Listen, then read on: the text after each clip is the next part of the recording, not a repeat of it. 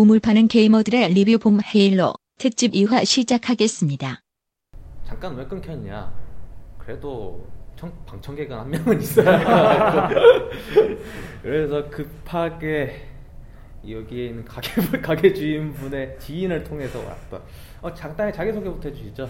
아, 예, 지금 뭐 군대 갔다 와가지고 대학원에 다니고 있는 그냥 석, 석사 과정 준비하고 있는 그런 해, 골수까지는 아니고 그냥 여태까지 발매된 헤일로 게임을 뭐 다 한 번씩은 플레이 해본 뭐 그런 뭐 light, light 게이머 뭐 네. light 게이머는 아니었어요. 뭐. 예. 어, 뭐 일단은 저희가 지금 현재 선조 이야기하고 있었습니다. 아, 예. 예. 어, 뭐 그래가지고 원래 다시 넘어갈게요. 그러니까 네 팀이 있었고 네 명이서 팀을 짜가지고 돌아다녔다가 거기에서 짜 이제 다이렉트는 윗대가리가 불러가지고 끌려가게 되고 그리고 고대 인류 종족은 어, 실드 월드죠? 아니요, 아, 실드 월드가 아니라 그냥 헤일로에 아, 떨어지죠. 헤일로에 떨어지고 그리고 달, 강제로 성인화가 된 그 별빛 내기는 별빛 내기나 제2의 다이렉트가 되버리죠. 예 그래가지고 어 라이벌이를 하고 불륜을 이거 불륜이라고 해야 돼? 이거 못 아니, 모르겠어. 엄밀하게 말하면 그거 좀 불륜스럽긴 해요, 사실. 왜냐하면 다이렉트는 고대 인류하고 전쟁을 겪으면서 변질이 돼요 어떻게 보면은. 그러니까 사람이 풍파에 쪄들면은 바뀌잖아요. 음, 그러니까 어느 정도 거기 그거 그 전쟁을 겪으면서 심정 변화가 있었는데 결정적으로 아 이것도 스포일러서 말하면 안 되는데 어, 다른 그 이후에 그러니까 최고 건축사가 다이렉트를 체포해서 어디다 가- 내다 버려버려요. 그냥 죽으라고. 거기서 벌어지는 일로 말미암아서 사람이 아주 완전히 변해버려요. 그렇기 때문에 자기가 했던 다이렉트가 더 이상 아니게 됐죠. 그거는 그 라이벌이라는 그 성인화된 별- 제2의 다이렉트를 어떻게 보면 자기 첫사랑하고 첫사랑을 다시 만난 거잖아요. 그래가지고 사랑을 나눕니다. 그거는 뭐 책에 써 있으니까 그거에 대한 자세한 묘사는 안 돼 있어요. 그러니까 뭐, 뭐 그러면서 헤일로 시설을 딱 떨어졌는데 그 헤일로 묘사가 있잖아요. 솔직히 헤일로 1, 2, 3편의 헤일로 묘사 같은 경우는 뭔가 사람이 없고 무기질적인 면 그건 게임에서 잘 드러나죠. 근데 여기에서 헤일로 같은 경우는 우리가 헤일로가 그게 뭐 하는지 다 알잖아요. 저게 무기기고 뭐 그런 거 다 아는데 사람이 살아요. 마을이 있고 그게 상당히 신기했어요, 솔직히. 헤일로가 원래는 무기로 계획됐지만 물론 이거는 사이렌팀에서 굉장히 자세하게 라이브러리의 입을 통해서 밝혀지는 바이지만은 그러니까 헤일로가 단순히 무기로서의 기능만 한다면은 그러니까 선조의 윤리 가치관인 그 수호자의 의무를 거- 어긴다 해서 헤일로 원래 그 계획안이 통과가 안 되고 있었어요 의회에서 그런데 역시 이 노회하고 눈치 빠른 최고건축사가 이걸 어떻게 가- 해결해야 될지 알고 있었던 거예요 그러니까 여기다가 생물이 살 수 있는 환경을 조성함으로써 아 여기는 단순히 무기가 아니다 여기다가 그 파멸을 대비해서 피난- 최고의 피난처로서 다른 생명체들을 안전하게 보관할 수 있는 장소다 이렇게 구슬려서 그 안에 인공적인 환경을 조성해 놓은 거거든요. 플러스 원으로 무기 기능도 있어. 예, 근데 얼마나 좋아. 물론 당연히 다 아시겠지만 본질은 무기죠. 그렇죠. 그리고 뭐 아크인 건 맞습니다. 라이벌이니 그걸 역으로 또 사용을 하죠. 왜냐면은 무기 안에서 가장 강력한 건 그 무기 내부라고 생각을 했고 무기 내부에다가 수많은 종족들을 보존하는 방식으로 헤일로 기동을 한 후에 그 각자 모성으로 돌아갈 수 있는 방식으로 선택을 했고 뭐 그거는 뭐다 헤일로 레전드 오리진을 진짜 꼭 보라는 헤일로 오리진을 보신 분들은 다 아실 거니까 일단은 여기서 한번 더 이야기를 하겠습니다. 뭐 그렇게 하면서 이 이후 이야기는 다 사일렌티움이에요. 4월 3일 발매한 사일렌티움 정가가 얼마야? 14,000원 14,000원 800원이니까요. 읽어서 사서 보세요. 어, 사실 뭐 이렇게 책 광고하는 것 같아서 상당히 느낌이 아, 이상하긴 저- 한데. 잠깐만요. 예, 뭐요? 아니요. 그, 아니 이렇게 에른스티님이 모셔놓고 이렇게 얘기하면은 뭐 좀 이거 상업적으로 이용되면 안 되지 않느냐 하실 분들이 계실 것 같아서 말씀드리는데 사실 제가 제 입으로 여기서 책을 홍보한다고 해서 저한테 떨어질 건 아무것도 없어요. 물론 책이 많이 팔리면은 나중에 헤일로 소설이 이 출판사를 통해서 나올 가능성은 좀 더 커지죠. 어 참고로 말하면 헤일로 소설이 이게 끝이 아닌 건 다 아시죠? 뭐 아직 더 많죠. 한 예. 지금 최근에 완결된 3부작 세거 하나 있죠. 그리고 아직 국- 외전격으로 있는 거 몇 권 더 있죠. 예, 아직 많아요. UNSC 편 듣고 싶 UNSC 다룬 5 그러니까 ODST를 다룬 아, 킬러 5 3부작이요. 그거 상당히 저는 솔직히 저는 선조는 약간 프로토스 느낌이라면 저는 솔직히 테란 테란 음. 느낌 뭐 메카닉 왔다 갔다 하고 그런 걸 좋아하기 때문에 UNSC 편은 상당히 저 지금 그러니까 킬러가 나왔으면 상당히 좋겠다 생각하거든요. 그런데 킬러 5 3부작을 하기 앞서서 많은 분들이 고대하고 있는 오닉스의 유령을 건드리지 않으면 이야기 전개가 완전히 안 되기 때문에 먼저 오닉스의 유령은 반드시 나머지 다른 몇 권 있는 그 외전격 이야기들은 차치하고서라도 그거는 반드시 밟고 넘어가야 돼요. 근데 아직 이게 어떻게 될지가 아직 몰라요. 아시다시피 제우미디어와 집사제 두 곳에서 이 헤일로 소설을 국내에서 건드렸는데 음, 이 두 곳 사이에서 나중에 계약이 어떻게 될지는 아직 모릅니다. 사실 이거는 또 어떻게 보면은 그 일종의 기업 기밀이기 때문에 뭐 제가 그렇죠. 여기서 얘기할 수는 없어요. 어 그렇죠. 그러니까 사일렌티움을 많이 사세요. 두 권 사세요. 음, 결론은 그겁니까? 두 권 사세요. 뭐 이렇게 하면서 뭐 제가 솔직히 책을 샀으면 그에 대한 이야기를 더 할 수 있어라고 생각했지만은 사실 4월 3일 날 발매를 했고 오늘 녹음 날짜는 4월 4일입니다. 그렇기 때문에 어쩔 수 없이 어, 여기서 간단히 이야기하고 그럼 무슨 이야기를 할 거냐? 어, 여름 특집 5부작 마지막 편 하면서 아쉬웠던 점은 바로 SF에 관해 가지고나 헤이로에 관해 가지고 더 깊게 팔수 있었는데 아쉬움이 들었어요. 뭐 사실은 겨- 여름 특집 같은 경우는 스튜디오에서 녹음할 예정이었죠. 바빠서 못했고 음. 그리고 거리 상영분을 했었기 때문에 항상 스카이프로 했으니까요. 예. 그 점에서는 저도 솔직히 청취자분들에게 진짜 죄송하고요. 솔직히 오늘 녹음 녹음기로 녹음하는 것도 솔직히 미안해요. 진짜 듣는 사람 입장에서 뭐가 나올지 모르거든요. 제가 처음 하는 거라서 뭐 일단은 그럼 해가지고 오늘 2부로는 일단은 바로 이어서 할 것 같은데 아니 이어서 하면은 아, 이어서 하자 그냥 이어서 하는데 헤일로와 SF에 관해서 한번 이야기를 하고 싶었어요. 좀 어떻게 보면은 이 헤일로 전체 시리즈를 통과하는 5부작 같은 경우는 그냥 급하게 마무리한 느낌? 음. 하, 제- 하긴 했는데 살짝 부족했다. 아무래도 가능한 좀 스포일러나 이런 걸 피해 피하고 또 좀 민감한 내용을 다루지 않으려다 보니까 그렇게 될 수밖에 없죠. 사실 지금 지금 우리가 이렇게 다시 특집을 하면서도 사이렌팀이 막 국내 출간됐기 때문에 여기 관련된 직접적 정보를 지금 어떻게든 어떻게든 피해가고 있지 않습니까? 뭐 그걸 잘 제가 책을 안 읽었기 때문에 에른스트님께서 잘 컨트롤하고 계시고요. 어 사실 뭐 여기 방청객은 있으신데 그거 괜히 세워놓으면 안 되니까 혹시 궁금한 거 있으신 거 있으면은 한번 같이 이야기하면서 한번 풀어보도록 하겠죠. 예, 뭐 일단 목소리 좀 크게 해주세요. 이게 네. 뭐. 뭐 소설에 가는 건 제가 오늘 막 책을 사 왔기 때문에 뭐 사일렌티움은 제가 읽어보면서 하면 되는 거고 사실 지금 선조 3부작 쪽은 제가 그 소설이란 것 자체에 좀 그런 거부감이 있어가지고 그게 쉽게 읽히진 않았어요.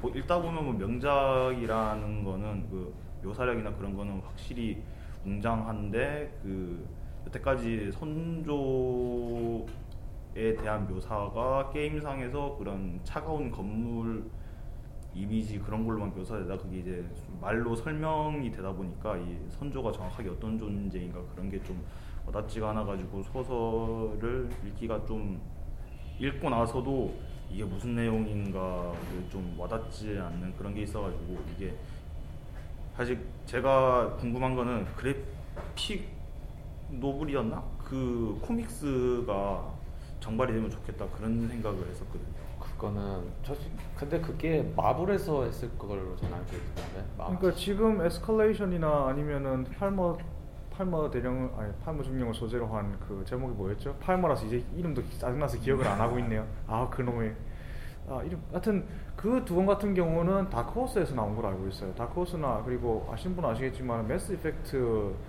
그 concept art 집을 낸 데기도 한데 어 graphic novel이라 하면은 여러 번 있죠. 맨 처음 그러니까 헤일로 1 아니 2편까지 나오고 나왔던 말 그대로 헤일로 graphic novel 제목도 참 단순해요. 예, 뭐. 나왔던 거 한 권. 그 이후에 헤일로 3편이 출시되면서 그 헤일로 2편과 3편 사이에 짧은 공백을 메꿔주는 그 Uprising 한 편이 있었고 그 이후에 또 헤일로 ODST 나오면서 헤일로 그 주인공 그 두 명의 이야기를 ODST 대원의 이야기를 다루는 헤일로 3 오디, Helljumper가 있었고 음. 그리고 또 소설에서 잠깐 언급되고 말았던 그 스파르탄 Black 팀에 관한 이야기를 다룬 스파르탄 아 헤일로 Bloodline이 있었고 또 아까 말했던 그 Escalation하고 그리고 제목 생각 안 나는 팔머 중령 이야기. 네, 뭐. 몇 번 더 있긴 한데 지금 조금 기억이 가물가물한데 아무튼 아, 아 그리고 맞다. 리치 행성의 함락 소설 내용을 그대로 아, 그림으로 아. 옮긴 예 제목도 그냥 리치 행성의 함락이에요. 그냥 원제에서는 앞에 정관사 the가 안 들어간다 뿐이지. 그 정도 있고 음 지금 사실 어 제오미디어에서 한때 맨 처음에 생각했던 게 원래는 헤일로 백과사전, 헤일로 인사이클로피디아하고 그리고 헤일로 그래픽 노블이었어요. 근데 그게 지금 유보를 했는데 유보한 게 잘한 것 같아요. 사실 음. 제오에서 아시는 분은 아실지 모르겠는데 그, 그 기어즈 무어 그래픽 노블을 냈어요. 아. 근데 별로 재미는 못 봤어요. 사실 그래픽 노블 국내 시장에서 뭐 마블하고 DC에서 많이 지금 뭐 마블 영화 같은 경우는 빅히트를 치면서 겸사겸사 이제 그래픽 노블도 히트를 치고 있고 시공사가 짭짤하게 돈을 벌고 있고 이 개놈들은 책 한 권에 3만 원씩 있지. 그래가지고 짭짤하게 보고 있진 않은 솔직히 한국에서 그래픽 노블이라는 그 장르 자체가 그렇게까지 많은 영향을 차지 않는다고 저는 생각을 해요. 음, 비싼 건 둘째 치고 그래픽 노블이 뭐야라고 물어보는 사람한테 정확히 대답을 할 수 없는 것도 많고. 뭐 헤일로 소설과 마- 헤일로 소설 같은 그런 소위 미디어 믹스 작품과 마찬가지로 일단 그 개념 정립 자체가 안 돼 있는 편이 그러니까 모르죠 그냥. 모르죠. 그러니까 그것도 소수 매니아들만 총, 그 가지고 가는 거라서. 그렇기 때문에 그거를 어떻게 해결하는 거에 따라 가지고 뭐 나올 수도 있고 안 나올 수도 있을 것 같은데 제 생각에는 아마존에서 구입을 하는 게 가- 가장 빠를 것 같다. 그런 생각도 들고요. 급한 일은 아닌 것 같아요. 그래서 왜냐면은 매번 제 이 방송 들어오신 분들 아시겠지만은 작아요. 시장 자체가 작아요. 그거에 관해 가지고 부정을 하지 않으면은 이야기가 안 끝나기 때문에 작다는 걸 인정하고 그걸 어떻게 활성화시킬 수 있는지에 대해 가지고 고민을 해야 할 것 같습니다. 어, 뭐 헤일로 게임 뭐 많이 하셨다고 하는데 혹시 최근에 나온 그 Spartan Ops 그 있잖아요. 그 아, Spartan Ops 그 아, 모바일로 나온 예, 그거 혹시 Spartan Ops. 해보셨나요 혹시? 예, 그 지금 최근에 아 Spartan Ops가 아니라 Spartan Assault였죠. 아. 예. 아, 하도 게임이 소소해서 우리 이제 이름도 제대로 기억을 못하네요. 뭐 안- 워낙 많아가지고 혹시 해보셨나요? 네, 그 최근에 추가된 챕터 빼고는 그 전까지는 이제 도전까지는 아직 다 못 깼는데 clear까지는 다 해봤고요. 어떠셨나요? 어, 일단 제가 그거를 그 윈도우 8 패, 그 윈도우 8 패드로 가지고 했어요. 제가 네. 그 뭐 S사에서 나온 그 네, 뭐, 뭐, 뭐. 디지타이저 쓰는 뭐. 그걸 가지고 했는데 딱 해본 느낌이 모바일 기기에서 추구할 수 있는 액션 슈- 슈팅 게임 그 third view third view 방식으로는 상당히 잘 만들었다는 느낌이 들더라고요. 뭐 스토리 어 스토리는 어떠셨나요? 스토리는 사실 없죠. 네, 예. 그 그냥 사, 그 팔머 이야기이긴 한데 그 팔머보다는 데이비드 이야기가 예. 더 많은 것 같은데 그, 보니까. 네, 근데 그 데이비드는 중간에 예, 뭐 그래가지고, 예. 사실은 제가 Spartan 그 Assault를 360판으로 샀어요. 근데 뭐 방송 들어보신지 알겠지만 제가 360 게임하면서 처음으로 crash 당한 게임이 그 게임이에요. 그게 그래요? 예, 버그가 그렇게 있어요? 예. 하다가 튕기더라고요. 아니 사실 두 분 다 해보셨는데 참 어떻게 보면은 참 쪽팔린 소리지만은 저는 하- 사실 그 워낙 기대를 안 하고 있던 아, 터라서 그건 사면 안 돼요. 아직도 안 하고 있어요 그냥. 사면 안 돼요. 이게 Steam으로도 나온다고 하는데 그만큼 잘 안 팔렸다고 생각을 해요, 진짜. 왜냐면은 솔직히 인정할 건 인정할 게 거기에 나와 있는 수많은 mechanic들 있죠. 어, Halo Wars에 나왔던 아 뭐 Wolverine이라던가 뭐 그레고리 뭐 우리의 아씨 기억이 안 나. Grizzly랑 Hornet이 예, 그렇게 나오는데 그게 보면 반갑죠. 솔직히 저는 Halo Wars에 나와 있는 mechanic들 다 좋아해요. 상당히 잘 구현했어요. 그 분위기 맞게. 예. 그 투, 특히 UNSC면서도 그 화력이라던가 그 딱 UNSC가 만약에 저게 있을 것 같다는 그런 아까 포지 상사 포지 상사가 상당히 좋아하는 Grizzly 같은 경우 상당히 제가 좋아했던 탱크고 솔직히 제가 캐터펄트에다가 2인, 2인포 인 달려있는 건 다 좋아하는 게 편해요 왜냐면 CNC를 했기 때문에 아 오버로드 전차도 좋아하시겠네요. 그렇죠 저도 그 저도 그 전차 참 좋아했는데. 조작권 그런 걸 좋아하기 때문에 당연히 저도 뿌리 상사를 좋아하는 편이고 또 캐릭터 상으로도 그래가지고 그게 그 전장에서 진짜 나오니까 그런 면에서 상당히 좋은데 그거 말고는 없어요. 근데 저는 사실 이야기가 궁금해서 위키 뒤지면서 이것 좀 알아봤는데 정말 건질 건덕지가 없더라고요. 무슨 그냥 그냥 막간극이에요 정말로. 살짝 나오는 정도. 그러니까 그 오프닝을 시작하면 다들 아시겠지만은 스파르탄이 그러니까 스파르탄 포대원들이 막간을 이용해서 교육 자료로 쓰는 그런 이야기예요. 말 그대로 그러니까 이미 다 지난 이야기를 되풀이하고 있는 거죠. 그쵸 교육 말 그대로 뭐 흥미로운 이야기가 아니라 이런 상황에서 이런 상황이 있었는데 데이비랑 팔머 중령이 이렇게 했다 그런 교육 자료를 체험을 하는 거예요. 그것도 밉상 롤랜드 입을 빌려서요. 예, 뭐 저는 좀 밉상이었어요 그 인공지능. 어, 전 원래 때 상당히 좋다고 생각하는데 웃긴 게 공군 복장을 하고 있는데 하는 말투는 해군 말투. 뭐 그건 뭐. 뭐 그래가지고 일단은 어떻게 보면은 근래에 나왔던 헤일로 게임 중에서 그게 있었는데 저는 어떻게 보면은 철저히 실패를 했다고 봐요. 그거 분명히 제가 그 비스타 헤일로 2처럼 될 거라는 생각을 했었는데 똑같이 됐죠. 그럴 줄 알았어요. 뭐 그랬고 그러면서 그러면 다들 그럼 대체 헤일로 5 이야기는 된지 어찌, 어떻게 낼 거냐 다들 아- 잠깐 저도 아- 저희가 앞에서도 이야기했지만은 의견이 분분해요. 어떻게 전개를 할 것이냐부터 시작을 해가지고 뭐 대체 삼성상은 무슨 생각을 하고 있는 거야? 그런 이야기가 많이 나오고 있어요. 뭐 짧은 1분짜리 트레일러 갖고 저희가 모든 걸 판단할 수 없는 것도 당연한 거고. 하지만은 다른 SF 영화 게임들을 가지고 토대로 한번 예측을 한번 할 수는 있다고 생각을 합니다. 그래서 여기서 잠깐 매스 이펙트 얘기를 해요. 네. 사실 매스 이펙트 1, 2, 3편은 어떻게 보면 저는 셰퍼드 중령, 셰퍼드 중령이죠. 중령이죠. 예. 이번에 커맨더의 그 위치가 맨날 헷갈려. 예, 중령이에요. 네.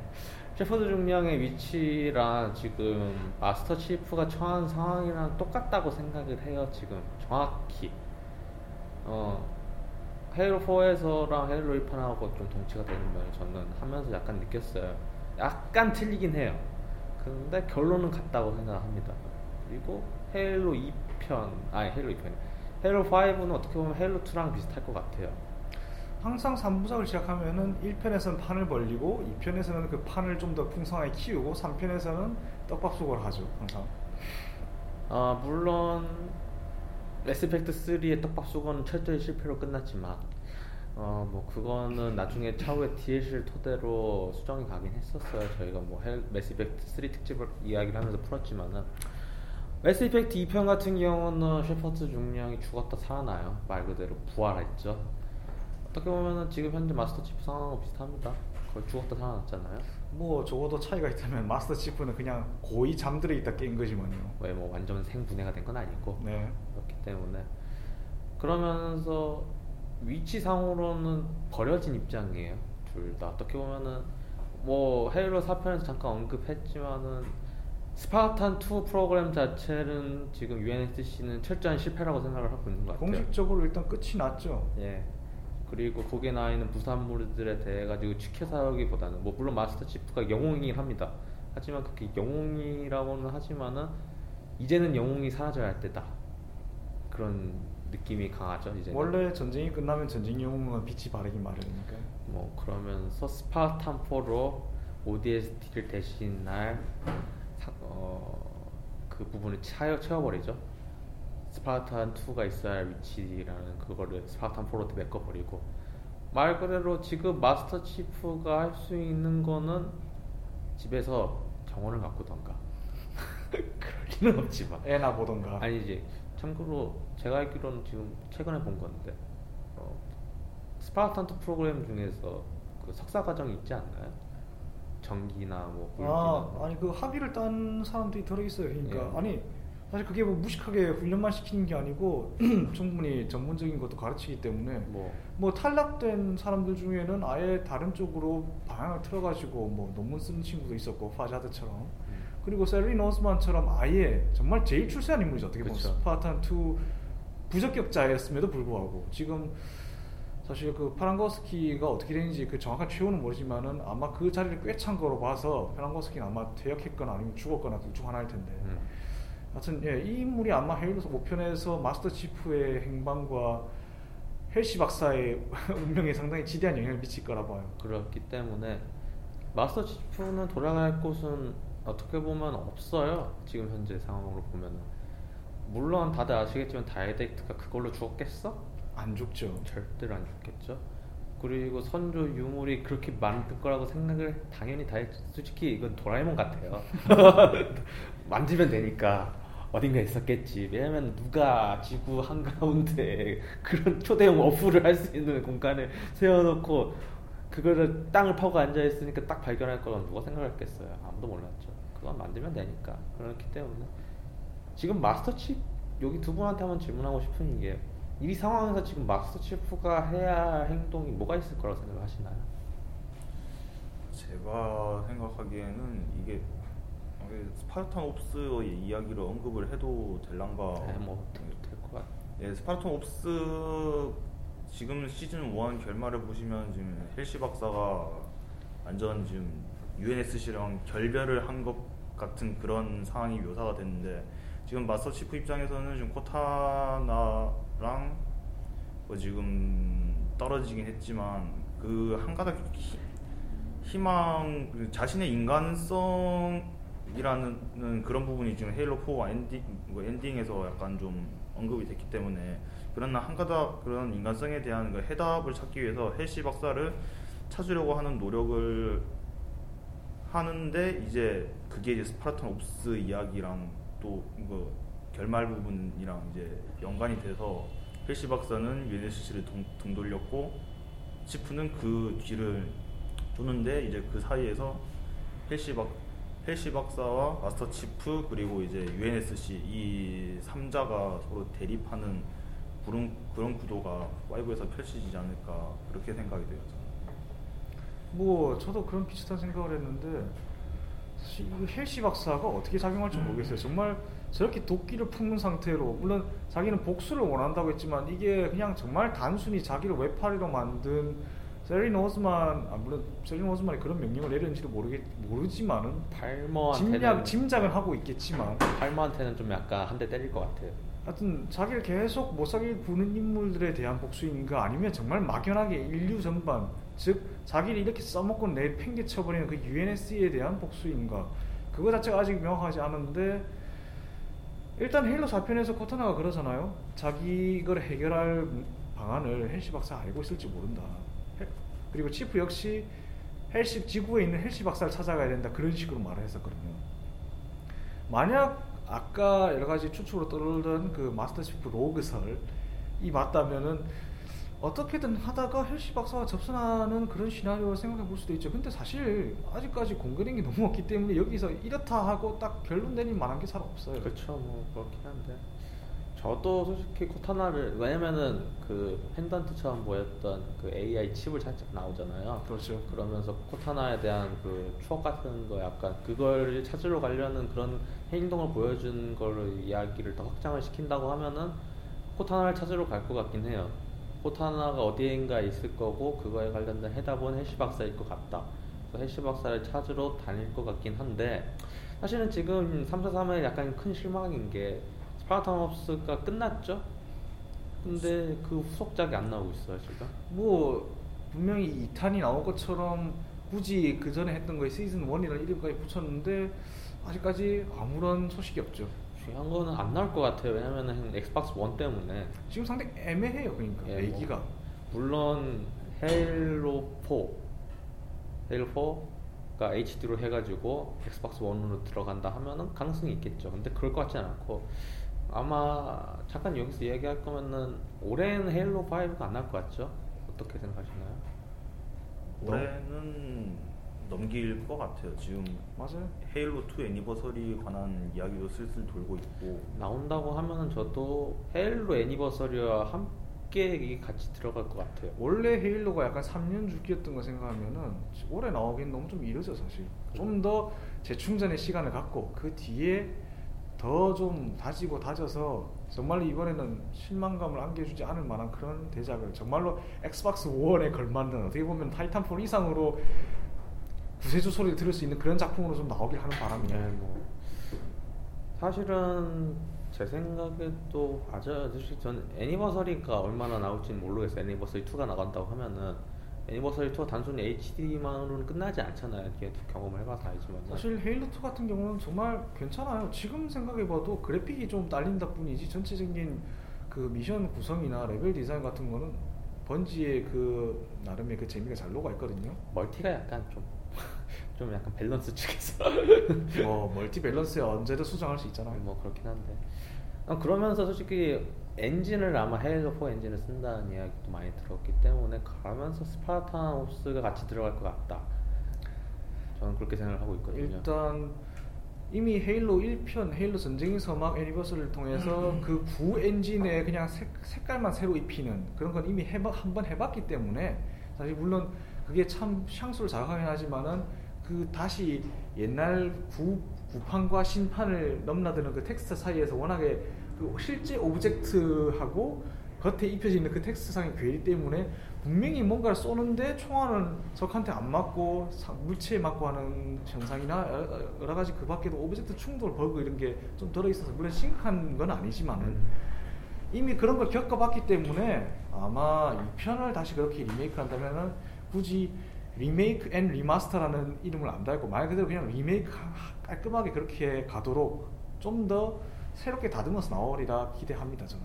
그러니까 Halo 1, 2편처럼 왔다 갔다 하는 것보다는 그냥 깔끔하게 하나로 나오는 것이 어떻게 보면은 이게 올해가 솔직히 가장 중요한 걸로 알고 있는데 이게 10, 잠깐만 10년인가? Halo 나온 지가 Halo 1편이 2001년에 나왔고 Halo 2편이 13년인가?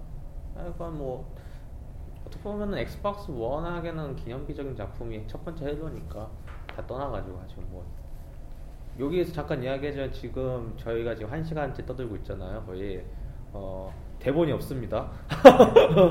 대본이 한 장도 없이 저희가 여러분은 지금 뭐 이 시기의 흐름 기법을 통한 녹음을 듣고 계십니다. 저희는 지금 머리에 있는 거 다 끄집어내고 있는 거예요, 제가. 그렇기 때문에 뭐 저 추가로 이야기 안 하는 게 그런 약간 불안해가지고 물론 스마트폰이 있지만 그거 언제 해요 또. 뭐 그렇기 때문에 제 생각에는 제- 뭐 에런스틴 말 동감을 하면서도 그러면서 그렇게 나오면 좀 좋을 것 같아요. 근데 아 Spartan Ops 새 시즌이 나오면서 이야기가 어떻게 풀어갈지는 더 기대되는 이유가 사실은 다들 Halo 4 Spartan Ops 해보셨으면 아시겠지만 맵을 재탕하는 게 좀 많았어요. 뭐 공짜라는 걸 위안 삼아서 하는 거죠. 어, 그렇기 때문에 그래가지고 저는 헤일로 4를 산 사람이 그걸 추가로 콘텐츠를 즐길 수 있지는 않을 것 같고 말 그대로 뭐 새로운 게 나와가지고 이제 꼭 같이 새 맵이 들어가는 거죠 말 그대로 새 왜냐면은 레퀴엠이 날라갔잖아요 아니 정말 그런 거 볼 때마다 가슴 아파요. 아니 툭하면 날려버려요. 헤일로 마스터 치프가 생각해보면 마스터 치프가 발 디딜 때는 정말 다 박살나요. 함선, 지명 할 거 없어요. 그냥 선조 시설은 시설대로 박살나고 임- 함선은 함선대로 박살나고 Infinity도 불안해요. 예, Master Chief가 한번 발 들인 적 있었죠 분명히.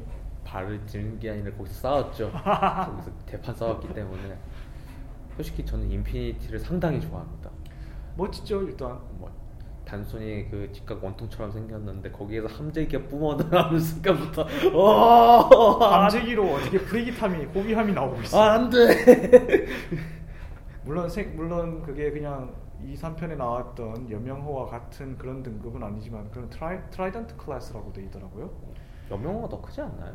여명이 제가 지금 정확히 그 제원이 기억이 안 나는데 아니 여명호가 아니라 Trident요. Spirit of Fire가 더 아. Spirit of Fire는 아니 Spirit of Fire는 애초에 전함이 아니었고. 킬로미터급이 커요 훨씬. 예. 아 그게 더 큰가요? 네.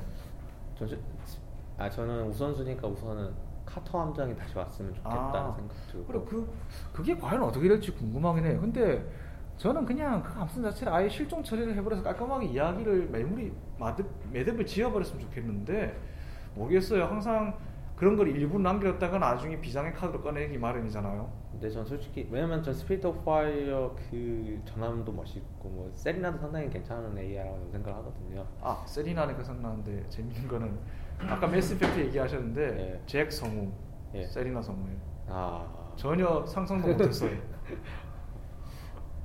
어. 전혀 매치가 안 되잖아요. 그 두 이미지가. 아 물론 아 물론 우리 팔머 중령하고 팔머 때 팔머 중령 맞지? 팔마 중님. 팔머 중령하고 여자 셰퍼드하고 성과 같으니까 아니 뭐 제니퍼 헬이 하도 다작을 하기 때문에 뭐 뭐 여하튼 전 Spirit of Fire가 다시 나왔으면 좋겠다는 생각이 많이 들어요 아쉬운 그래가지고 새롭게 더 개수해가지고 더 괴랄하게 막 어 막 Mammoth가 막 떨어지고 내가 그 이게 Elephant 진화형이잖아요 그 뭐, 뭐 일종의 그런 대형 플랫폼이죠. 예, 그냥 뭐가 막 떨어져가지고 막 그렇고 막 뭐 Spirit of Fire에서 막 ODST가 아니라 Spartan Four 대원이 떨어지고 아니 뭐 스파르탄 4 대원을 그 강화 좀 강화정 안에 넣으면 가능한 일이니까요. 뭐뭐 음, 심플하죠 뭐 그렇기 때문에 그러면 상당히 재밌을 것 같고 카터 나이가 50대인데 생긴 거그 60대 수준인데 과연 대 다시 등장한다면 과연 얼마나 더 백발이 되어서 나올지 궁금하네요. 뭐 얼려 있으니까 괜찮겠죠. 뭐 아니 그 냉동 수면에 관한 이야기가 사실 좀 나오는 게 그 아시다시피 우리의 존슨 영원한 존슨 존슨. 아 그 사람이 나이가 70대예요 사실. 뭐. 근데 전혀 그렇게 안 보이는데 그거를 무마하기 위해서인지 모르겠지만은 소설 원제 Contact Harvest에서 작가가 그런 이야기를 잠깐 넣어요. Orion 프로젝트. 아니요 그거를 떠나서 물론 그것도 잠깐 옮기게 되긴 네. 합니다만은 에이버리는 자기 생 자기가 군 복무한 이후 거의 자기 삶의 절반 이상을 냉동 수면으로 보낸 것 같았다라는 이야기를. 그러니까 한마디로 그 우주 이동 성간 이동에서 냉동 수면이 차지하는 굉- 비중이 굉장히 길고 생- 실제 나이보다 생체 나이가 젊다는 거를 아. 은연중에 암시를 하는 거죠. 그거에 관한 또 재미있는 설정이 Halo Legends에 잠깐 나오죠. 진짜 웃겨. 설마 설마 지금 그 3D 그거. 아 그거는 그냥 만화적인 연출로 넘어져 넘어가 줘야 될 것 같아요. 잠깐. 밤 commentary 들어보면은 프랭크 오코너가 그런 얘기 아예 만화니까 그냥 넘어가 주세요 이렇게 넘어가요 정말. 보면서 진짜 웃었는데 그거 보면서. 아 너무 젊어요. 예, 그때 이미 나이가 뭐 정확히 기억 안 나면 4, 50대였을 텐데. 뭐 그렇기 때문에. 아 사실 뭐 일본 만화가 그렇잖아요. 사실은 사실은 거기 프로토타입도 상당히 전 재밌게 봤거든요. 아니 저, 아, 액션은 참 괜찮았어요. 액션? 물론 좀 상당히 허세가 많이 묻어나긴 하지만 아, 네. 그래도 괜찮았어요. 차라리 뭐 저는 다그 앞뒤 자르 가운데 액션만. 솔직히 저는 뭐 건담이나 그런 걸 상당히 좋아하는 사람이기 때문에 그런 메카닉 액션 같은 경우에 상당히 좋아하는 편이에요. 그렇기 때문에. 물론 그게 프로토타입으로 끝나야 하는 이유를 너무 잘 아는 게 너무 세 맞아요. 만약에 그것이 헤일로 워즈에 나온다고 하면 영웅 유닛이 되겠죠. 그 스파르탄들은 쩌리 그냥. 그냥 지 혼자서 다 해먹는데 뭐 대전차 로켓 막 쏘고 막 씨. 물론 그게 만약에 진짜 업그레이드가 된다고 하면 스파탄 레이저를 막 쏘겠죠. 막 스파탄 레이저 발칸일 거야. 그거 뭐 얼마나 강력해. 이야기가 점점 산으로 가는데 다시 원래로 돌아와서. 그래, 그래가지고. 뭐 저는 그렇게 하면서 여러 가지 이야기를 풀 수 있겠지만은 뭐 마스터 치프 같은 경우 그렇게 예측이 가능하다고 하면은 헬시 박사는 아까 전에 이야기를 했으니까 넘어가겠고 라스키 중령에 대해 가지고 라스키 함장에 관해 가지고 더 추가를 한번 더 이야기를 해볼게요. 잠깐 컨셉 아트로 해가지고 의문의 도시에 떠 있는 인피니티가 잠깐 나왔어요.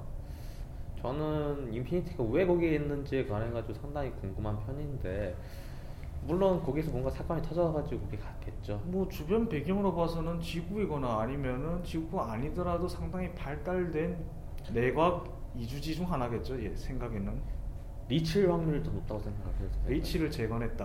아 근데 공격을 당한다. 그런데 리치 재건 그러고 보니까 헤일로 리치 말미에서 상당 시일이 흐른 뒤에 거기를 다시 복구를 하는 대목이 나오긴 한데 이미 그거는 정말 말 그대로 정말 한참 뒤란 말이에요. 그게 언제인지도 안 나오죠. 기, 아니요 연도는 뜨는데 제가 지금 기억이 안 나는데 뭐 거의 아. 한 반세기 지난 뒤에요 얼추. 리치 그것도 알렉산드리아 류 알렉산드리아죠. 아, 그, 그 도시요. 거기라고 하면은 상당히 재미있을 것 같아요. 어, 그런데 그래도 한 번 나왔던 데는 이미 접어주고 다른 데를 발굴하는 게 낫지 않을까 싶어요. 그렇긴 하죠. 근데 화성도 괜찮은 후보지라고 생각하는데. 뭐 하긴 아 그래 지구의 그러니까 태양계 안에 있는 여러 개척된 행성들은 아직 멀 자세한 언급은 없지만 아마 멀쩡할 거예요. 물론 태양계가 언급된 거는 헤일로 3편 까마귀 둥지에서 그 미란다가 딱 한마디로 언급하잖아요. 달 방어선이 뚫려가지고 사상자가 많이 발생했다. 음. 네, 그거 하나밖에 없어요. 근데 그 달 방어선이 어떻게 되는지, 달이 정확하게 테라포밍이 됐는지 아니면 은 뭐 돔 형태의 인공 거주 시설을 만들었는지 그런 없고. 포밍은 같지 않은 것 같아요.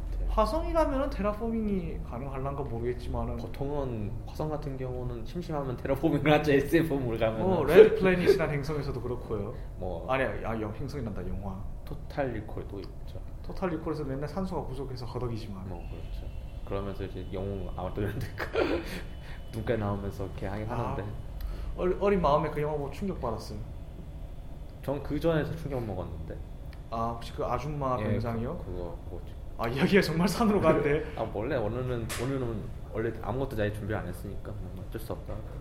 뭐 그러면서 전 라스키 함장이 거기에서 무슨 위치에 있을까가 상당히 걱정이 돼요. 솔직히 말하면. 일단 계속해서 함장직을 여기막에도 여기 태우고. 그러니까 만약에 저희가 만약에 마스터 치프의 그 행동을 그대로 그렇게 이야기한다고 하면은 라스키 함장은 추적자로 가는 거잖아요. 근데 되게 고뇌할 거예요. 자기 어릴 적의 그 추억과 그리고 자기가 군인으로서 그냥 당연히 업- 직무를 다해야 되는 그 사이에서 마치 포워드 언투 던 제 2편처럼 고민하게 될 거예요. 버넌 토너는 솔직히 덜 고민했죠. 왜냐면은 헬시 박사 같은 경우는 범죄자 낙인을 찍힌 사람이니까. 왜냐면 라스키도 솔직히 엉- 살짝 살짝 연기를 하면서 보이지만은 좀 약간 피하려는 느낌이 강한 느낌이 다만 노골적으로 그 혐오감을 드러내는 사실 뭐저 팔머 중령이 그 헬시 박사한테 무슨 돈이라도 떼먹였는지 모르겠지만 정말 노골적으로 싫어하는 팔머와는 달리 라스키는 롤랜드가 말했다시피 정말 그래도 좀 잘 해주려고 했어요. 네, 근데 뭐. 헬시 박사가 어떻게 보면 적을 속이려면 아군부터 속이라는 그 교리에 입각해서 몰래 꿍꿍이를 벌이고 있던 게 물론 헬시 박사는 끝까지 인류를 배신할 생각이 없었는데 아무튼 결국 헬시 박사 탓도 있, 있지만은 음. 결국 그렇게 공작을 벌이다가 괜히 눈밖에 나게 되고 결국에는 롤랜드한테 심어둔 그 일종의 인공지능 그 일종의 백도어를 이용해서 모반 사실 그 모반이죠 물론 헬시 뭐. 박사 의 입장을 아무리 고려해준다 해도 그거는 엄밀하게 말해서 범죄의 그 이상이에요 왜냐면은 범죄인 상태에서 그러니까 백의종군 상태인 거죠. 그러니까 범죄, 범죄자인 낙인 찍힌 상태에서 사람이 없으니까 잠시 임시로 빌린 느낌이잖아요. 넌 다시 다시 감옥으로 들어가야 하는 사람이기 때문에 그런데 다만 그 두뇌가 워낙 출중하기 때문에 사실은 언제든지 나갈 수 있을 것 같은 사람이긴 하니까. 왜냐면 그 마스터 치프가 살아있다는 그 사실을 듣기 전만 해도 다 자포자기한 느낌이 들었어요. 저는. 그런데 마스터 치프가 살아있다는 소식을 들은 순간 이건 마치 잃어버린 아들을 찾은 어머니 같은 그렇죠. 그래서 생기가 돌아오기 시작을 하고 바로 그것 때문에 라스키한테 따기를 날리고 그렇고 라스키가 추, 추적자 입장에서 간다고 해가지고 고뇌를 한다고 하면은 우리의 팔머 중령은 그걸 부추기겠죠. 보면은 팔머 중령은 계속 악역으로 갈 것 같아요. 아예 그냥 마스터 치프에 데뷔되는 인물로 나가겠죠 그렇죠. 어떻게 보면은 정말로 작정하고 그냥 비호감 인물 하나 그냥 세운 것 같아요 잘한 것 같아요. 그 마스터 치프는 영, 군인으로 보면은 양면의 동전을 보면은 좋은 쪽일 수 있잖아요. 철저하게 명령에만 따르죠. 어떻게 보면 너무 정말 너무 우직하다 할 정도 명령을 따르는데 그건 선의를 위해서.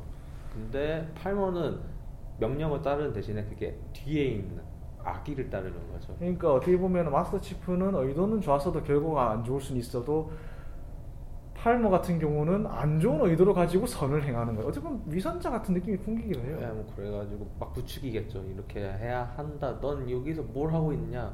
그리고 중요한 거는 다들 팔머 중령 가장 싫어하는 이유가 스파르탄포 최고 책임자예요. 진짜 싫은데. 그런데 그래 전설 같은 마스터 치프를 만나놓고 한다는 데서가 키 작으시네요. 상당히 큰데.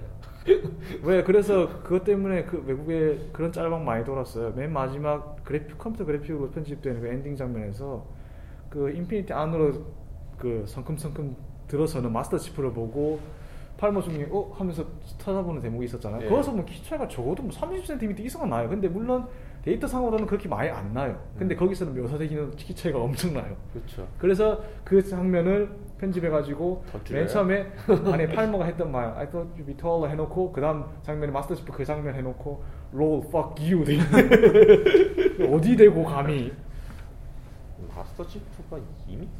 2m 좀 더 넘어요 근데 2m 그냥 그러니까 원래 키가 2m고 갑옷 입으면 그러니까 크잖아요. 안 입어도 2m 넘고 입으면은 10몇 센티미터까지 아니면 20몇 센티까지 가던가 뭐. 저도 정확히 그런 수치까지 안 외우기 때문에 뭐 그렇게 뭐 엄청 커져요. 그러니까 말 그대로.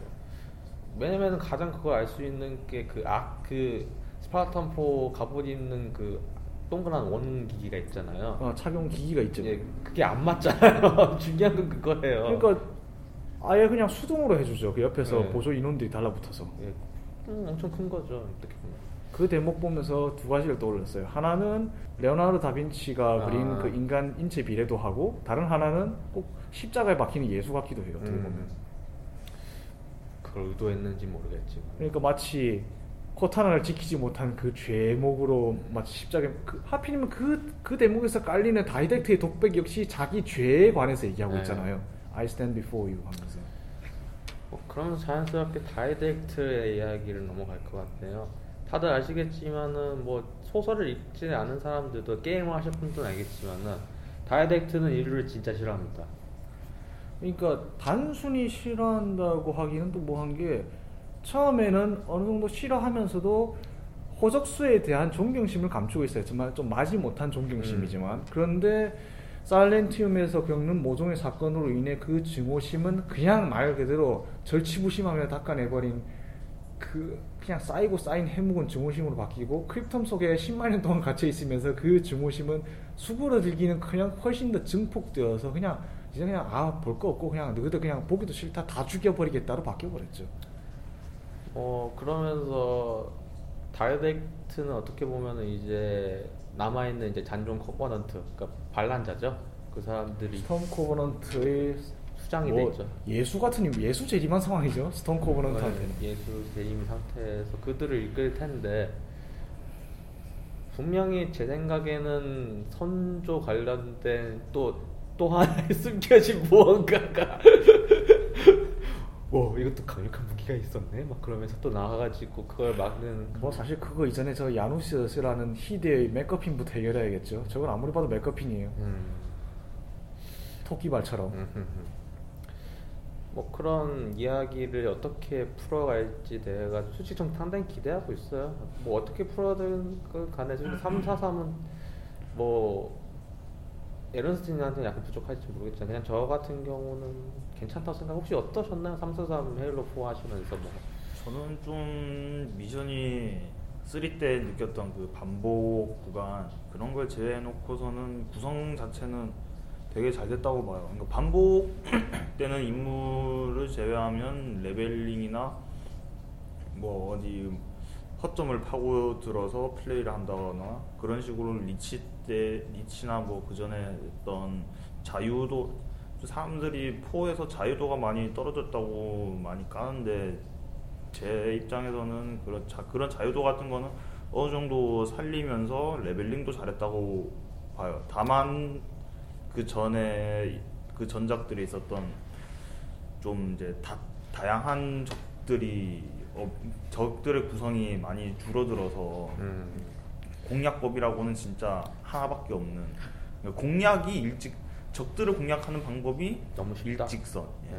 그런 부분이 좀 아쉬웠어요. 선조 디자인, 그러니까 선조적이라는 디자인 측면에서 약간 좀 문제가 있었다. 사실 343에서도 나중에 그 조시 홈즈가 밝혔다시피 그게 좀 부족했다고 밝혔어요. 그게 자기네들은 좀 더 아시다시피 그 Knight 하나에서 또 그 위에 있는 와처가 나오고 또 예. Crawler라고 그건 도대체 어디서 나온 건지 모르겠지만 하여튼 그 3인방이 주력을 이루잖아요. 선조 프로메테안 군대의. 그런데 그게 생각보다 좀 반응도 병, 영 아니었고 게다가 코버넌트하고 싸우는 것만큼 다양하기도 하지도 않고 사실 코버넌트를 보면 더 재밌어요. 예, 코버넌트가 언제나 재밌죠. 그리고 선조 같은 경우 솔직히 좀 플러드 느낌이 많이 강했어요. 그러니까 좀 합친 플러드. 그러니까 인- 마치 이거는 기계도 아니고 생명체도 아니고 그렇다고 플러드 같은 것도 아니고 모호한데 게다가 전투 방식마저 좀 재미가 없다 보니까 그냥 아예 덤터기로 그냥 다 까이는 거죠 그게 너무 셌어요. 그리고 또 떡장갑 때문에 또 Knight 아. 떡장갑은 진짜. battle wagon이요 예. 그리고 그 크- crossfire 그 화염 사살포는 아, 아 처음에 정말 그 화염 사살포하고 게다가 그 scattershot이었나요? 예. scatter gun이었나? scattershot이었나? 예. 샷이. 그거는 처음에 모르고 접근해다 마스터 치프가 공중분해 되는 거 보고 어? 멀티. 멀티에서도 상당히 갖고 있으면 강력한 무기 중에 하나이기 때문에. 다만 scattershot은 조금만 거리가 벌어져도 그냥 고자기 때문에 예. 근데 솔직히 무기 설정은 무기 디자인은 괜찮았어요. 그러니까 밸런스는 괜찮아요 어떻게 보면 좀 무기 디자인도 괜찮았어요. 아 밸런스 자체는 처음엔 별로였다 나중에 패치를 통해서 많이 고쳐지긴 했죠 예 볼트샷이 초반, 초반에 너무 많이 네, 강했어요 뭐 그렇죠. 아니 전 무기 디자인 상당히 선조 느낌도 나면서 그러니까 적당하게 그러니까 딱 봤을 때 그 개발 영상에서 개발자들이 눈이 바뀌었다시피 적당하게 우리가 딱 봤을 때 이거 기관 단총이구나 이거 소총이구나 이거 저격 소총이구나 그 모양새를 유지하면서도 나름 선조의 그 진보된 기술력이 잘 융합된 그런 형태라고 봐요 그러니까 플러드를 대항하기에 무기 느낌이 상당히 강해서 다 열에 관련된 거잖아요. 그러니까 아예 적을 산산이 분해버리죠 완전히 예. 숙주 다시 되살려낼 숙주가 없도록 그 면이 상당히 하면서 재밌었고 어, 다이댁트랑 대립할 수 있는 인물은 물론 UNSC도 잠재적인 적이라고 판단하고 어떻게든 대응하겠지만은 어떻게 보면은 지금 아비터 입장에서도 상당히 곤란할 거예요 지금 왜냐면 다이댁트 앞에서 얘기했듯이 살아 있는, 예수 재림이잖아요 말 그대로 그렇죠. 예수 재림인데 그거에 대해 가지고 이제 빠져나갈 거 아니에요. 근데 중요한 건 그게 아닌 건 아비터는 알 것 같은데 그거를 어떻게 조절할 것이냐 문제고. 아비터는 아무래도 치프와의 우정을 생각해서라도 좀 인류와 유화적인 관계를 유지하려고 할 텐데 일단 스톰 코버넌트는 그, 그 나름대로 세력을 완전히 키워버렸고 게다가 또 스톰 코버넌트가 떠받드는 부활한 선조는 이제 인류 말살을 외치고 있으니까 자기네 입지가 완전히 줄어들어 버리 줄어버리죠. 완 그러니까 그냥 선조가 한마디면 걔들은 그냥 다 따를 텐데 선조가 인류는 적이다 해, 해버리면 그냥 그거 하나 끝이잖아요. 문제가 이게 다 그 망할 놈들의 윗대가리들의 이상한 종교를 교육을 해가지고 그 다- 뭐 사실 줄 음다마가 그렇게 세력을 키운 데는 해군 정복의 삽질이 정말 한몫을 하긴 했는데 아 이건 정말 쉴드 쳐줄 수가 없어요. 아 망할 놈들. 뭐 그건 어쩔 수 없는 거고요. 뭐 이렇게 하면 전체적인 대충 판이 어떻게 짜여질지는 헤일로 5를 예측할 수 있을 것 같아요. 그러니까 대부분 SF나 3부작 같은 경우는 시리즈에 대해서 예측할 수 있는 게 대부분 다 이- 이렇게 판을 벌리죠. 어느 정도 확장할 수 있는지에 대해 가지고 리미트를 딱 지어해 놓고 그거를 얼마나 확장할 수 있느냐 그것이 관건이고 그래서 매스 이펙트 2는 상당히 저는 괜찮게 재미있었던 게임이 자신의 한계에 대해 가지고 딱 집어넣고 딱 클리어했다. 그리고 딱 그거를 이제 후속작에 대한 기대심을 증폭시킬 수 증폭시킬 수 있을 정도로 왜냐면은 이게 물론 한국 번역판으로는 재생대로 들어갔지만은 계승자잖아요. 아 맞다 이 점에 관해서 지금 제가 한 번은 마이크로소프트 관계자분한테 저를 좀 혹시 감수로 써주셨겠느냐 딴 거 필요 없고 전체적으로 여거만 좀 정립하겠다 하는 식으로 했는데 문제는 그분이 지금 부서를 게임 부서가 아닌 다른 데로 옮겨버리시는 네. 바람에 어떻게 이- 입김이 좀 줄어든 상황인데다가 번역팀 자체가 이제는 내부에 어느 정도 인원을 두다가 이제 헤일로 5편부터는 아예 외주를 아예 외주로 간다고 하더라고요. 그 전에는 어느 정도 나름 그래도 마이크로소프트 안에 있었는데 음. 어떻게 될지 몰라요. 그래서 아까 재생자 얘기하셨는데 얘기 잘하셨어요. 그래서 걱정이긴 해요. 계승자라는 이야기는 그만큼 그 위치에 대해 가지고 헤일로 사편을 하신 분들은 다 아시겠지만은 그 주인공 마스터 치프라는 생각을 다 아실 거예요. 근데 그거에 관련된 시련이 어느까지 갈 거에 대해 가지고는 헤일로 2편을 하시면서 클리어를 하면서 아 이제 마지막 편은 여기까지 가겠구나 그 생각을 예측을 할 수 있겠죠. 어 솔직히 한국에서 저는 헤일로 시리즈의 영향력은 타의 추종을 불허한다고 생각을 합니다. 지금 현재로도 강력한 시리즈고 왜냐면은 콘솔을 이끌잖아요. 헤일로 나오면 사겠다는 사람도 많아요. 저도 그중 한 명이고. 저도 그래서 아직 엑스박스 원을 안 사고 있죠. 어 물론 지금 타이탄폴 때문에 엑스박스 원을 구매하신 분들은 뭐 이게 비하하는 건 아니고 상당히 전 잘 샀다고 하- 생각을 하고요. 왜냐면은 FPS 컨트롤러 자체를 만져보신 분들이 진짜 잘 나왔다는 이야기를 많이 하세요. 어떤 식으로 나왔는지 지금 헤일로 헤일로 하이- 아 엑스박스 원 컨트롤러가 진동 모터가 총 4개가 들어가요. 두 개가 아니라 네 개예요. 예. 그래가지고 컨트롤러의 트리거 부분에 진동이 들어가가지고 아. 총을 쏘면은 그쪽에서 진동이 올라가지고 진짜 총 쏘는 느낌이 탁탁탁 들어간다고 하고 뭐 그, 그 무게는 제가 뭐 전 플레이는 안 해봤지만 무게 같은 경우는 9엑스박스랑 360 딱 중간. 크기는요? 크기는 9엑스박스보다 한 1.5배, 0.5 정도 줄어든 크기. 구획박 구획박은 너무 컸어요. 손이 네. 아프더라고요. 근데 그것보다 약간 좀 작은 느낌? 그러니까 360보다는 약간 커요. 그리고 그 짜증났던 그 배터리 팩이 사라졌다. 그럼 어떻게 돼요? 충전? 내부 충전이죠. 아 아예 처음부터요? 네, 배터리 충전. 아 잘 됐네. 배터리 충전이 없기 때문에 그냥 잭 꽂아가지고 충전시키면 아 된다고 드디어 하더라고요. 드디어 제가 바라던 게 딱 그거였는데. 그렇고 뭐 자- 전문적인 뭐 헤드셋 같은 경우도 뭐 마이크 성능이야 뭐 타의 추종을 불허한다. 뭐 솔직히 엑스박스 360 두 분 다 가지고 계시겠지만은 파티 채팅에 관련돼 가지고 마이크로소프트가 많이 신경을 쓰잖아요. 파티 채팅 참 편하게 할 수 있어요. 예. 그렇기 때문에 뭐 그것도 나 음질 면에서도 나쁘지 않다고 얘기를 하고 뭐 헤드셋도 그렇고 어 저희가 지금 녹음 분량으로는 지금 1시간 40분이 지금 찍혀 있는데요 뭐 편집됐으니까 또 좀 약간 짧겠죠 뭐 아 좀 여러 가지 이야기를 충분히는 못했던 게 당연히 제가 사일렌팅을 못 읽었기 때문에 그리고 나온 지도 얼마 안 된 책을 저희가 여기서 스포일러를 다 할 수 없죠 그렇기 때문에 뭐 나중에 또 기회가 되면 또 할 것 같고요. 사실은 올 E3가 가장 중요하겠죠. 다 필요 없고 그때 뭔가 당연히 헤일로 이야기가 나올 거예요.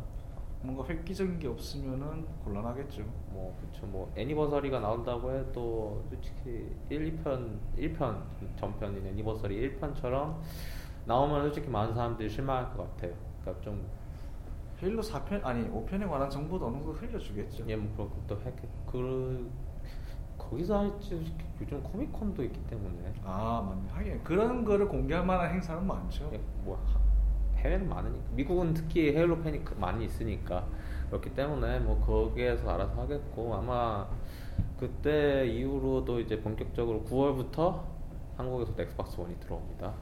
뭐 가격은 모르겠지만은 비쌀 것 같아요. 근데 저는 사겠죠. 어, 사겠죠. 어쩔 수 없이. 하긴 그래가지고 저는 아마 기회 한 번 더 된다고 하면 올해 한 번 더 이런 방송을 더 한 번 준비할 예정입니다. 왜냐면은 어 그때면은 뭐 사일렌티움도 이제 다들 한 번씩은 사서 읽으셨기 때문에 그리고 그에 관련된 정보도 많이 나왔을 것 같고 그에 대한 이제 추가로 이야기를 할 수 있을 것 같다고 생각합니다. 어 이거는 차후에 더 결정이 된다고 하면은 그때는 진짜 오늘 같이 번개꿀에 콩 구우듯이는 안 할 아, 안 하도록 노력하겠습니다. 이런 의식의 그런 기법은 더 이상 안 쓰겠죠. 네, 뭐 대본도 좀 많이 준비해가지고 아 솔직히 피곤해가지고 대본을 어, 써야 하나 막 그냥 그냥 자꾸자기 하고 그냥 자자 잤거든요. 어 일단은 뭐 오늘 게스트로 참여하신 이름 없는 분 어떠셨나요? 뭐 중간에 참여하셨지만은 예, 뭐 상당히 유익한 제가 사실 소설 읽으면서도 제 항상 이 그 좀 내용 정리가 안 되다 보니까 이게 도대체 읽으면서도 시점이 휙휙 바뀔 때 이게 무슨 내용인지 이해가 잘 안 돼가지고 좀 많이 난감했었는데 두 분 하신 얘기를 들으니까 내용 정리가 돼가지고 좀 이해하는데 많이 도움이 됐었습니다. 이 작가가 그렉 베어이신데 솔직히 저는 어, 나스키노코보다 낫다고 생각합니다. 아니 그래도 이 사람은 저명한 작가예요. 비교를 하면 안 되긴 하지만은 제가 그쪽 작가들은 잘 모르지만은 아, 아니 뭐그 인간도 많이 나아지긴 했는데 아. 어, 그 나스키노코가 니쇼이 신문한 좀 낫다고 봐요. 아 그 인간 덕가요. 둘다 도시명 같은 나 지금 무슨 얘기하는지 모르겠는데. 아뭐 좀 둘 다 이름은 들어봤어요. 묘사가 좀 이상하게 길어요. 그런, 어 톨킨보다 더 심하다고 해야 하나? 아 톨킨 톨킨은 약간 장엄하고 니시오이시는 괴상하고 나스는 중이병 같고 깔끔한 정리네요. 네, 뭐 둘다 한마디로 끝나는 거를 한 여섯 마디 끝내고 그 마디도 여섯 마디 넘지. 넓죠. 그에 관련된 패러디가 잠깐 번외로 이야기하면은 그 닭이 걸었단가 그에 관련된 거 한번 찾아보세요. 그거를 각 작가별 스타일로 묘사한 게 있는데 아 진짜 어, 톨킨 거 보고 감동의 눈물 흘렸어. 닭이 걸었다 한마디로요? 아니요, 그게 어, A4 용지 반장이 채워져.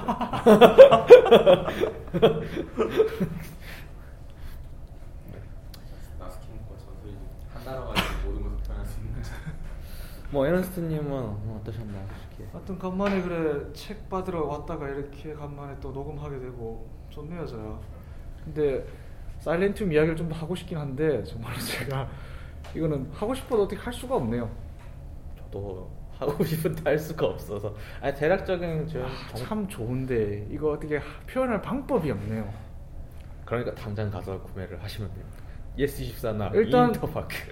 사일런티움 이야기 그냥 한마디로 얘기하자면은 선조 제국 말기의 혼란상을 그냥 깔끔하게 한 권으로 정리한 이야기예요 그러니까 이게 사실 이게 어떻게 보면 헤일로 4편 나오기 이전에 나왔어야 했어요 음. 이게 그 다이렉트의 그 행동 당위성을 여기서 좀 설명을 해주거든요. 물론 제가 아무리 헤일러 좋아하긴 하지만 이 점은 참 헤일러에서 마음에 안 드는 게 특히 이번 선조 3부작과 선조 3부작과 맞물리는 새 헤일러 3부작의 경우 소설이나 기타 매체에서 이야기를 끌어오는 건 좋은데 그게 어느 정도 게임만 했을 때 그게 이해가 돼야 돼요. 그러니까 기본적인 것 정도는. 음. 다만 좀 더 심층적 이해를 원한다면은 부가 우리가 이렇게 내놓은 부가 매체를 보세요라면은 관, 관련이 없는데 하, 정말 이거는 저도 어떻게 감싸줄 수가 없는 게 소설 안 읽으면 이해가 안 가니까 심지어 저로서도 처음에 헤일로 4편 해놓고 이게 뭔 소리야 했을 정도 그러니까 서- 설정을 아는 사람은 아는 사람대로 아리송하고 모르는 사람은 모르는 사람대로 다이렉트가 뭐야라는 소리부터 나오고 뭐 그렇죠.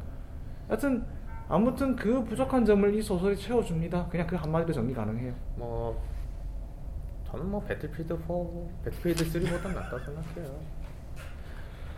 아 이거 이거 솔직히 EA를 돌려가고 있는데 솔직히 뭐 불쌍한 EA. 아, 뭐 오늘 특집 상당히 유익했다고도 저는 생각을 하고 어떻게 보면 제 올해 목표가 하나 달성했다고 또 생각을 하니까 뭐 어, 청취자분들도 이 방송 들으시고 어, 진짜 사일렌티움 많이 구매해 주셨으면 좋겠습니다. 어, 이거는 사실은 뭐 아시겠지만 SF물 자체가 희귀해요. 전 진짜 요즘 한때는 SF물 책이 없어가지고 예전 고전 같은 거 있잖아요. 스타쉽 트루퍼스. 아 아니 그게 현대 SF에 얼마나 지대한 영향을 끼쳐서 생각하면은 포스도 받고 좋죠. 예, 뭐 거의 고전을 그러니까 SF물 한국에서는 SF물이 전멸이니까 거의 출간도 잘 안 하죠 사실. 그렇기 때문에 절판되면 끝이고. 참에 이렇게 나와가지고 솔직히 저는 저희가 생각한 선조 3부작의 짧게 이야기하면 1, 2권은 이것이라고 해도 로마 제국 생각이 많이 났어요 화면 보면서 그러니까 만약에 로마 제국 이야기 로마 제국이 붕괴하기 전에의 어떤 장군이 이걸 막아보겠다는 그런 시도가 만약에 들어갔다고 하면은 여기 이야기도 이렇게 풀어나가지 않았을까? 라는 생각도 들었거든요 동로마요, 서로마요. 보통 로마 하면은 서로마에서 끝을 예, 내죠. 뭐 그렇죠. 그렇기 때문에 뭐 제가 물론 세계 역사에 대해 가지고는 거의 무지하다시피 하기 때문에 뭐 아- 아- 나름 안다고 해봤자 뭐 드문드문 알고 있기 때문에 뭐 이런 거 그런 묘사를 하긴 했지만은 괜찮다고 생각을 합니다. 그렇기 때문에 꼭한 오늘 계속 이야기하겠지만 한번 사서 읽어보시길 추천을 드립니다. 솔직히 이건 읽어보신 분들은 알겠지만은 여기서 끝내 왜 여기서 왜 아시죠 왜 정말 클리프행어죠. 왜, 왜, 왜? 저 왜냐면 너무 짧거든요. 속도가 확, 확- 저는 책을 빨리 읽는 편이라서 그렇기 때문에 지금 집에 가서 읽어보면 또 감정이 뭐 흘리고 있을지도 모르겠습니다. 아무튼 사일렌트움은 그러니까 항상 그렇잖아요. 시작이 조금 어설프더라도 결말을 잘 맺으면은 보통 그거는 대우가 좋잖아요. 물론 그렇다고 해서 크립텀이 형편없다는 얘기가 아니라 예. 그만큼 크립텀에서 시작한 이야기를 사일렌티움에서 작가가 잘 깔끔하게 매듭을 지었어요. 예. 다시 한번 얘기하지만 구매하시기를 적극 추천합니다.